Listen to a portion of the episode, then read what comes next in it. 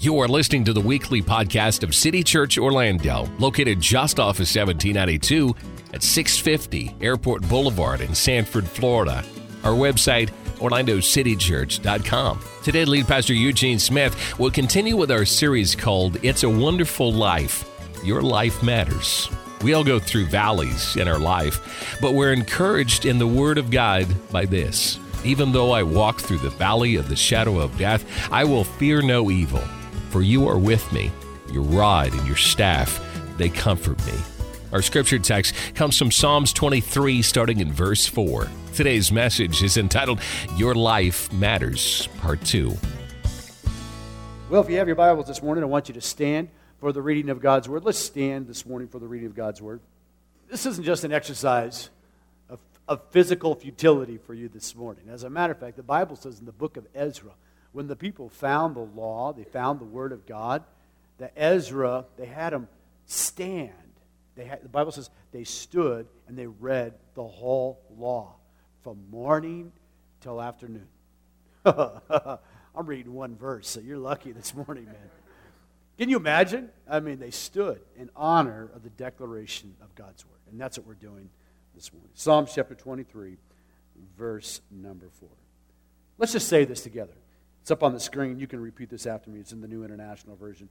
Even though I walk through the valley of the shadow of death, I will fear no evil. For you are with me. Your rod and your staff, they comfort. Me.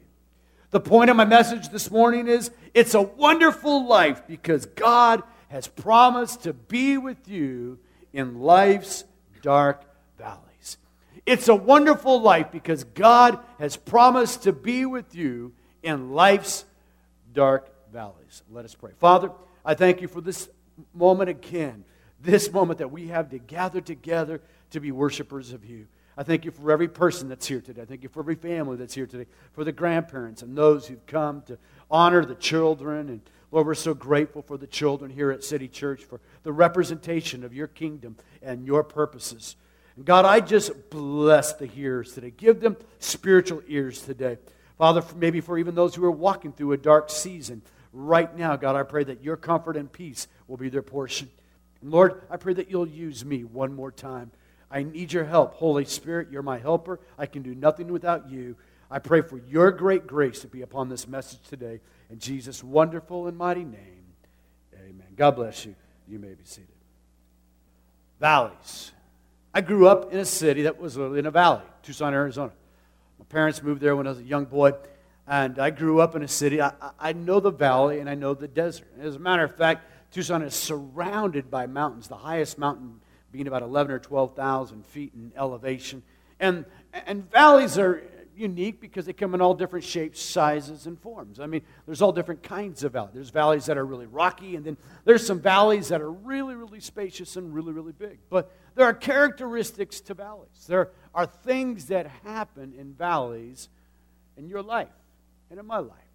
I was coming home from Bible college, I think it was 1986. It was the summer of 1986, and I drove down I 5. That's the West Coast, the real West Coast, not Tampa. The, I call it the left coast, but I mean the, the West Coast. I was driving down the West Coast down I 5, and I cut over. It's just, it's from Seattle to, to, to, to Tucson. It's from Seattle to LA, and then you take a left hand turn.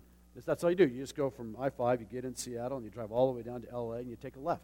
Real simple to get to Tucson. You jump on I 10, and you head east.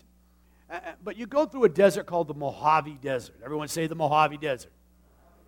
Now, there's one thing you need to know about the Mojave Desert. Well, Las Vegas is in part of the kind of the far northeastern part of the Mojave Desert, but the part that I drove through is just outside of, of Palmdale and Palm Springs, and, and it's located just a little bit to the, to the south of a place called Death Valley. Anybody ever heard of Death Valley before?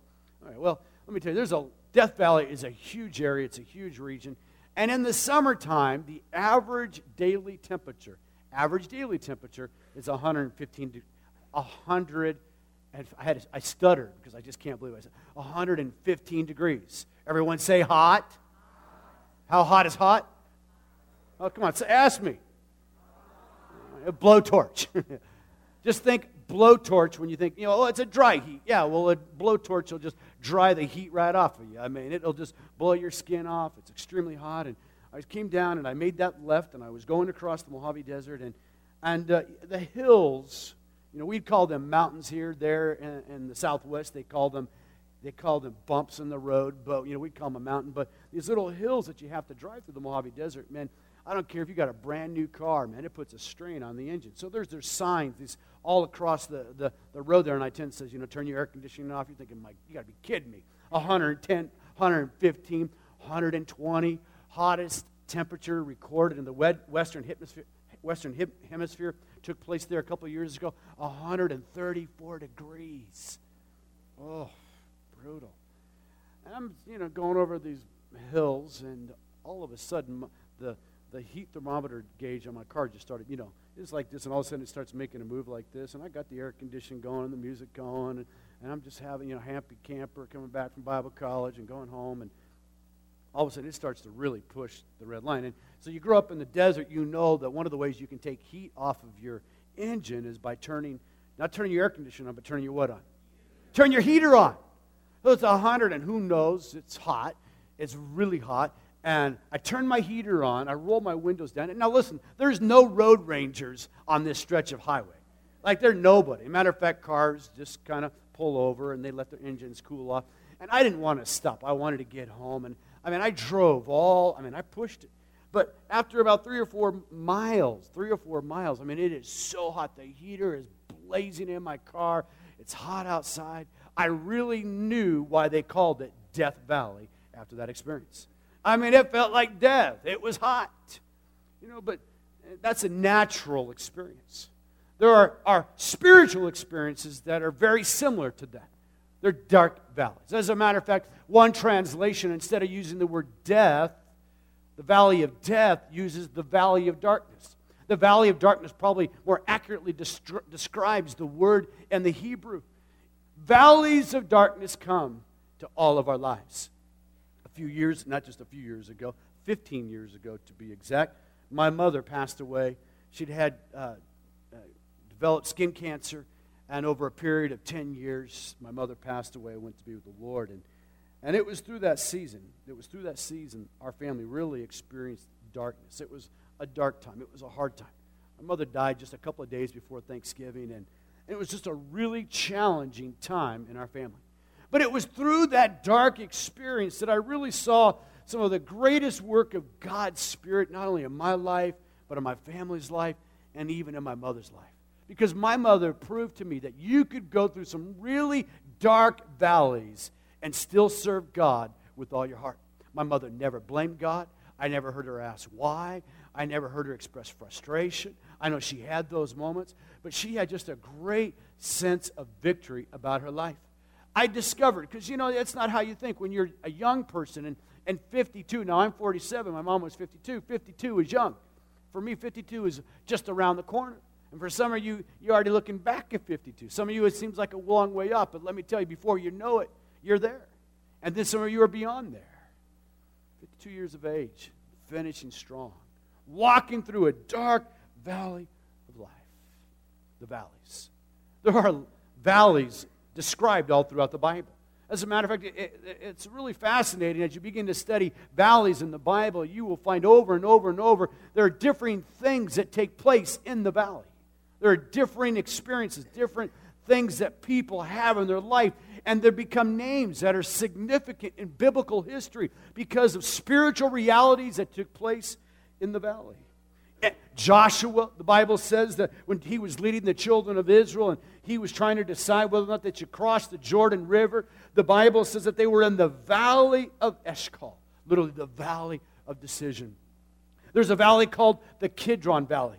At the Kidron Valley, this is where Jesus walked through to go and make his way till Golgotha, on his way to Jerusalem before he was going to be crucified. It's in the valley of Kidron where Samuel was buried and where David buried his son Absalom, suffering. David, who penned these words, penned words in this psalm that people have quoted and said and repeated at funerals for generations and generations gone by, but for generations to come. This psalm, the 23rd psalm, is a psalm that brings comfort to many because it represents the experience of the human life. In the Bible, there were valleys. The valley of Eshcol was the valley of abundance. It was when Joshua and the, and the other 11 spies went into the promised land and they saw that valley. They saw it filled with abundance and grapes, and, and, and they saw it filled with beautiful fruit and, and, and an abundance of good things. It was the land that God had for them. See, God was taking them to a place of more than enough, a place of abundance. In the valley, things do grow. Things grow. But there's also the valley of Achor. The valley of Achor in the Bible was the valley of trouble. It was where when Joshua gone into the promised land and he began to conquer cities. And the Bible said there was one man by the name of Achan who took something that was forbidden by God. He, took, he touched the gold. He took things that God told him not to take. And because of that, there were consequences, not only to him, but his whole family paid the price. And that place is called the Valley of Achor, even to this very day, a valley of suffering. There's the valley of trouble. There's the valley of the battle where David fought Goliath and overcame and was victorious. And then there's the valley that we've described here in Psalms chapter 23 the valley of darkness. The valley of darkness. Even though I walk through the valley of the shadow of death. The shadow of death. You know, the story that we've been following along, George Bailey, his life. George Bailey had some really dark valleys in his life. Matter of fact, he had dreams and goals and aspirations, and they never worked out quite the way that he'd planned. And he got to a point in his life where he was so discouraged, he, he was in so much despair that he comes home and, and he begins to d- display his discouragement while he's in a time of a great valley. Well, George hasn't learned his way out of the dark valley yet. And as we can tell, you know, all of us experience dark valleys in our life dark valleys, we would use words like discouragement or frustration. Now, I know no one here would ever take it out on their family, but George took out his frustrations on his family. You know, the fact is, the fact is for most of us, when we're going through dark valleys and we're not responding correctly, we generally tend to hurt the people who are closest to us. We say things that we, you know, we don't really mean to say. They just come out of, of a heart of hurt and a heart of frustration. So George hadn't heard this message yet. He hadn't learned that you can go through the dark valley and find victory on the other side. I want to just share with you some, some things that I think about dark valleys, some things that I've experienced and discovered over my 26 years of serving Jesus. Because I've had dark valleys just like all of you. I've had dark valleys in my life, not just with my mother passed, but all throughout my Christian experience, times that were difficult. The first thing that I really discovered about dark valleys is that they are inevitable. Dark seasons of your life will come. They come to every single person on the planet. Jesus said this. This is one of those pocket promises. You won't find this promise too often in those little devotionals that want to cheer you up for the day. But this is what Jesus said. Jesus said, In this life, you will have trouble. Everyone say, I will have trouble. I want you to stand up and raise your hand and lift up your Bible and say, This is my Bible. this is my Bible, and I will have trouble. You will have trouble in this life. It's a promise. You cannot avoid it. Valleys come, unseen circumstances make our heads turn. Often we are dumbfounded and taken by surprise. See, Jesus was really realistic. Jesus was really, really realistic. It's inevitable that you're going to walk through challenges and trials and difficult circumstances in your life. They are unavoidable. They are God's part of God's process of leading you into a wonderful life. Part of the experience of living the abundant, wonderful life that God has for you is the darkness of the soul or the dark night of the soul. The second thing that I've learned is that valleys are unpredictable. Uh, Jeremiah says it like this disaster follows disasters.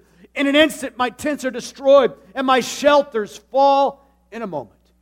They come just like that. They're unpredictable. I mean, no one has marked on their calendar the day that a disaster or a letter or a loss of a job or a broken relationship, it doesn't work that way in your life. As a matter of fact, we do everything in our life to escape it. We do everything we can to escape trouble and trials and the dark nights of the soul. But they happen, they're unpredictable. Life happens. Although we do our very best to stay out of them, it's a promise of this life. You see, I know inside of me there's this idealistic desire to have a constant mountaintop experience with God, but that's just not reality. It's not reality for you to constantly be at the mountaintop. As a matter of fact, Mo- Moses had to go through the valley to experience the presence of God and get a word from God on the mountaintop. And after he got a word from God, he had to come back down into the valley. That's exactly what it is in your life. Although there's this desire to stay on the mountain, God never allows us to stay on the mountain. Maybe you're a new Christian, you're just brand new to the faith, and, and you're thinking, man, you know, I got Jesus now, and He's changed my life. And uh, man, it's been so exciting. I've seen this happen to so many people. I mean, God's just working miracles and everything you pray for. I remember when I, I first gave my life to Christ, I had this whole great big list of things that I was praying for. Man, I was, you know, I had a whole list. I want a stereo set, I want a car. And, I mean, I was just listen all these things I wanted God to do for me. Man, I started seeing God do some really cool things. And then all of a sudden, you know, the darkness came. All of us, it, it was unpredictable. I wasn't expecting it. See, realistically, we want to be on the mountaintop, but the fact is, those experiences are few and far between. There is the living our lives in the valley the daily walk with God, walking with God and being led by His Spirit. So, the third thing I've discovered about valleys is that they're no respecter of persons. It doesn't matter who you are. It doesn't matter your position or station in life. It doesn't matter how much insulation you have because of money or whatever else you have in your life. The fact is, valleys are no respecter of persons. Jesus said, He caused the sun to rise on the evil and on the good, and sends rain on the just and on the unjust. He sends rain on the just. Good things happen to good people, bad things happen to bad people. Uh, to good people. Good things happen to bad people, and bad things happen to bad people because good and bad things happen to all people. Everyone. See, God is no respecter of persons. Everybody has problems. Every person. The Bible is very clear that good things happen but God is able to take something out of our bad and turn it for good if we put our faith and our trust and our confidence in Him. Amen. Come on. You know, sometimes past, people think that pastors are immune, and this pastor got a report. So, Pastor, here's some good news and bad news. Pastor, good news because of your ministry last week, seven people were baptized in the ocean. Bad news we lost two of them because of a swift current. The report went on to say Good news, the women's ministry voted to send you a get well card. The bad news, the vote was 21 to 20. That's pretty good. Good news, the, de- the deacons accepted your job description the way you wrote it.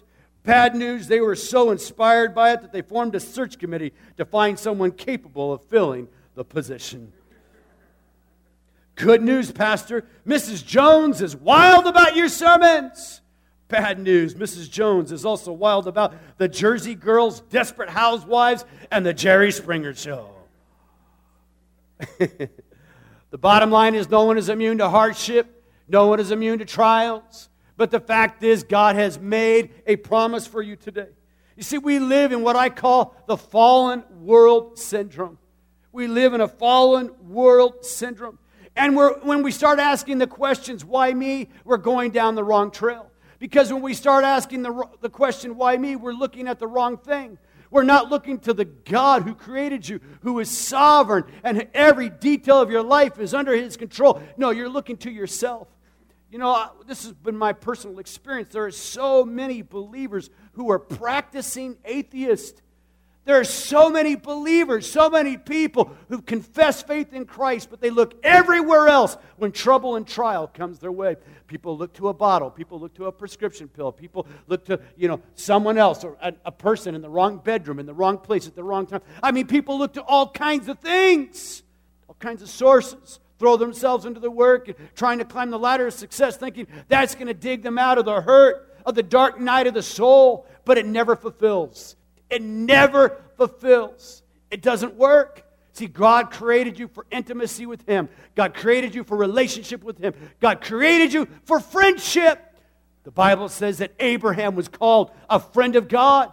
Abraham was a friend of God because he believed in a God he could not see. And although he was in a dark place of his life, he had a promise. He had a promise. And it seemed like he was living plan B and not plan A. Abraham believed against all hope. And the Bible says, because Abraham believed, it was accounted unto him for righteousness. And because he was a righteous man, when he got to the place of impossibility in his life, the place of 100 years of age and his wife 90 years of age, then God says, You know what? Abraham, you're ready for the miraculous. You're ready for the dark night of your soul to be removed because you believe in my promises to the end of your life. And the Bible says at the age of 100, Abraham gave a, a birth, his wife gave birth to a child. And when she heard that she was pregnant, the Bible says that she laughed.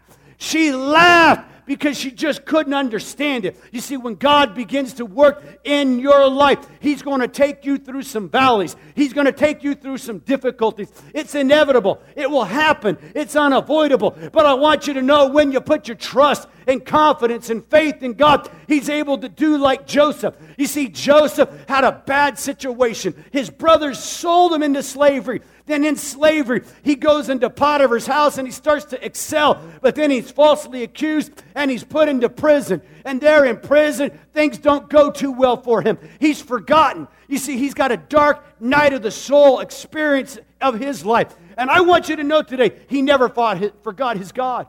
You see, even when he was in the prison, he never lost sight of the promise of God. And the promise of God is that his brothers would one day come down and serve him. And see, because he looked to a God who was able to make the impossible possible, God fulfilled the promises that he made to him in his life. I want you to know today, God is able to do exceedingly abundantly above anything you could ever ask or think. But you got to hold on to God. You got to put your trust in God. You got to know that in the dark nights of your soul, God isn't forgotten you. God cares, God loves, and the God that we serve is able. Someone said amen this morning. Amen. You see, the valleys are temporary in your life. Look what he says. Even though, the old King James, I love what it says, yea, yeah, yeah. No, yea, though I walk through. There's the operative word. Everyone say through. He didn't stop. He didn't throw a pity party. Oh, why am I here? It's not fair. It's so hard. So those are all the wrong questions. It's all the wrong way to look at it. No. Yea, even though I walk through the valley of the shadow of death. When you're going through hell, don't stop. We can do a little song. When you're going through hell, don't stop. When you're going through hell. Come on, let's just do a little song here. When you're going through hell, don't stop.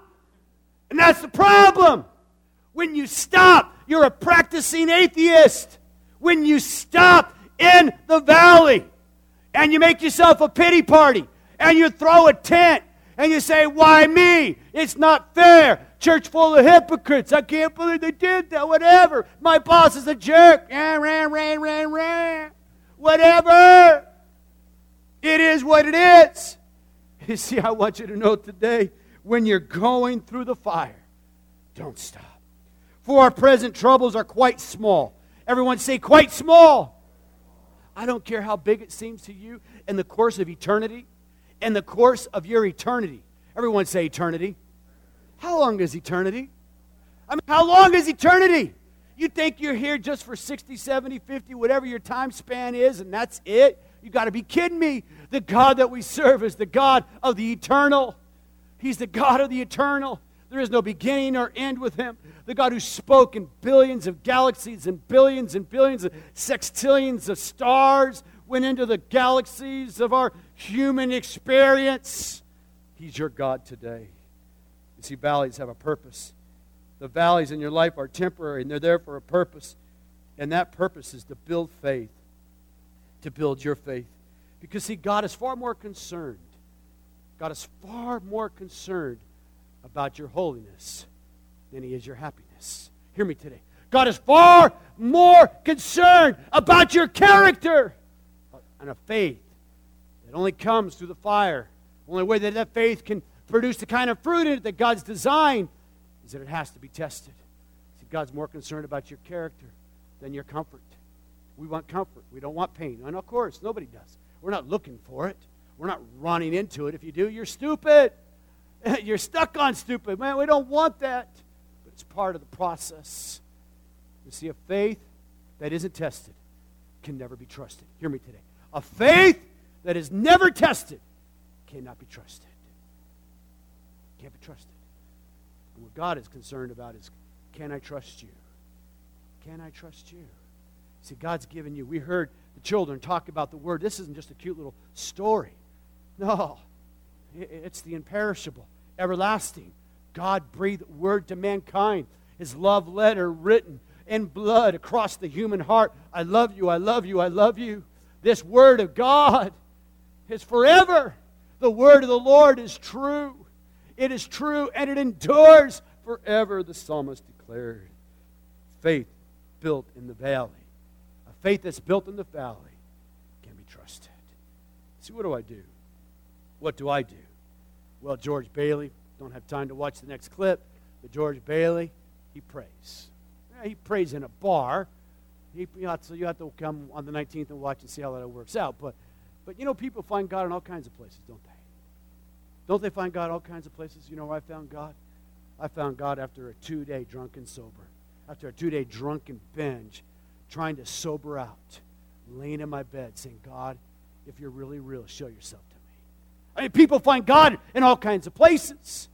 George Bailey's, I'm not a praying man. God, if you're there, if God, you're there, show yourself. You know, the fact is, sometimes before the light comes, it gets darker in your life. So, what do I do? Yea, though I walk through the valley of the shadow of death, I will fear. Everyone say, I will fear no evil. No evil. I will fear no evil. I refuse to give into discouragement. I call this the rule your spirit. It's a choice you make today. A choice you make today. Your mind starts to think wrong about a person.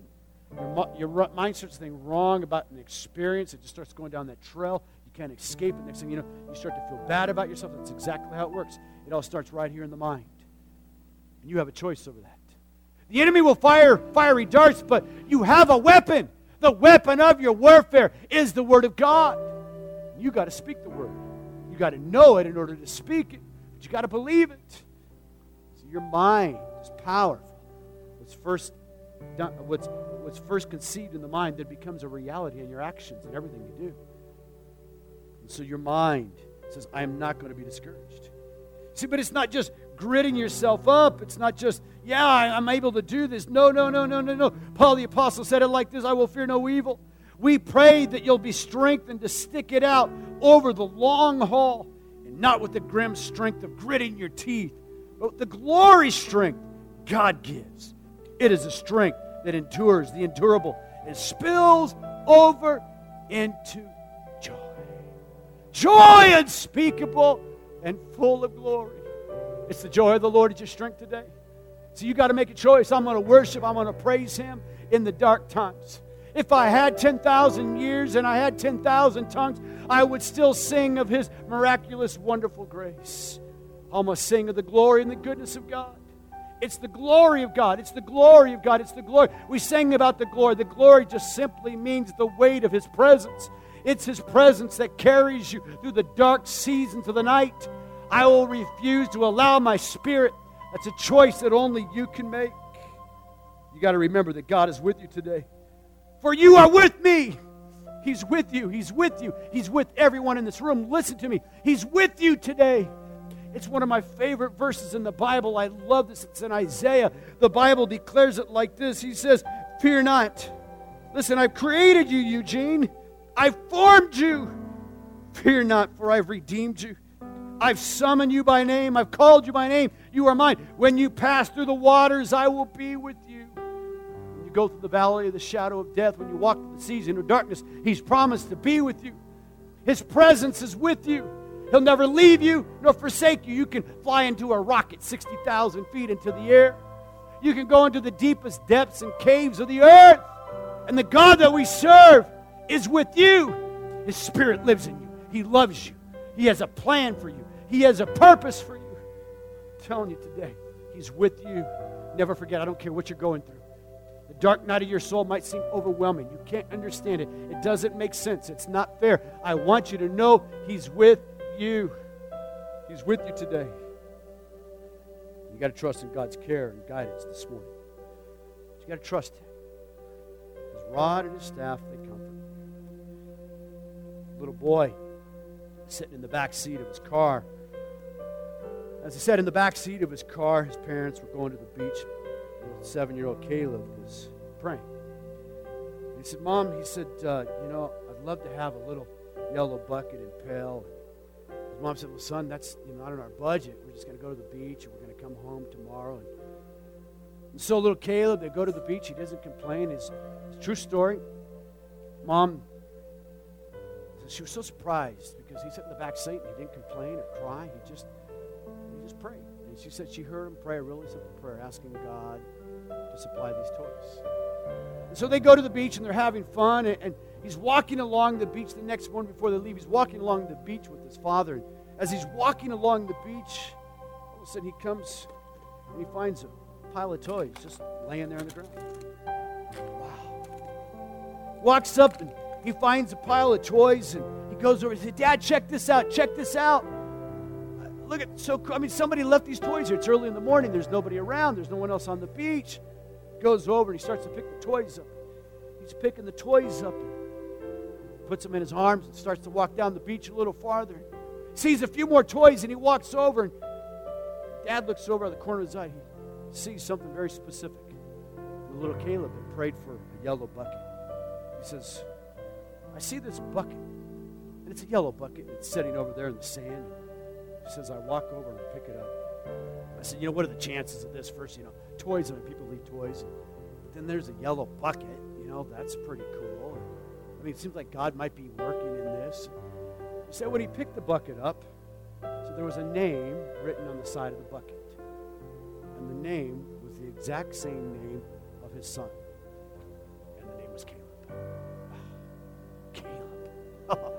Come on. What are the chances?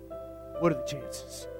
See, God ordained because the little child believed. The little child believed. It would look to be impossible, but God was able to make the impossible possible because of the prayers of the child. Jesus said when we come into God's kingdom, we must come like little children. We must believe. Proverbs says, Trust in the Lord with all your heart and lean not upon your own understanding. In all your ways, acknowledge Him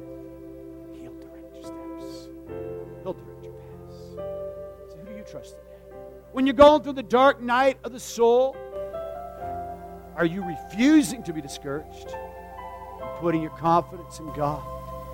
He cares. He wants you to know He's with you. Thanks for listening to this message, Your Life Matters, Part 2, with lead pastor Eugene Smith. For service times and more information about City Church Orlando, please visit our website anytime at orlandocitychurch.com or call 407 321 9600.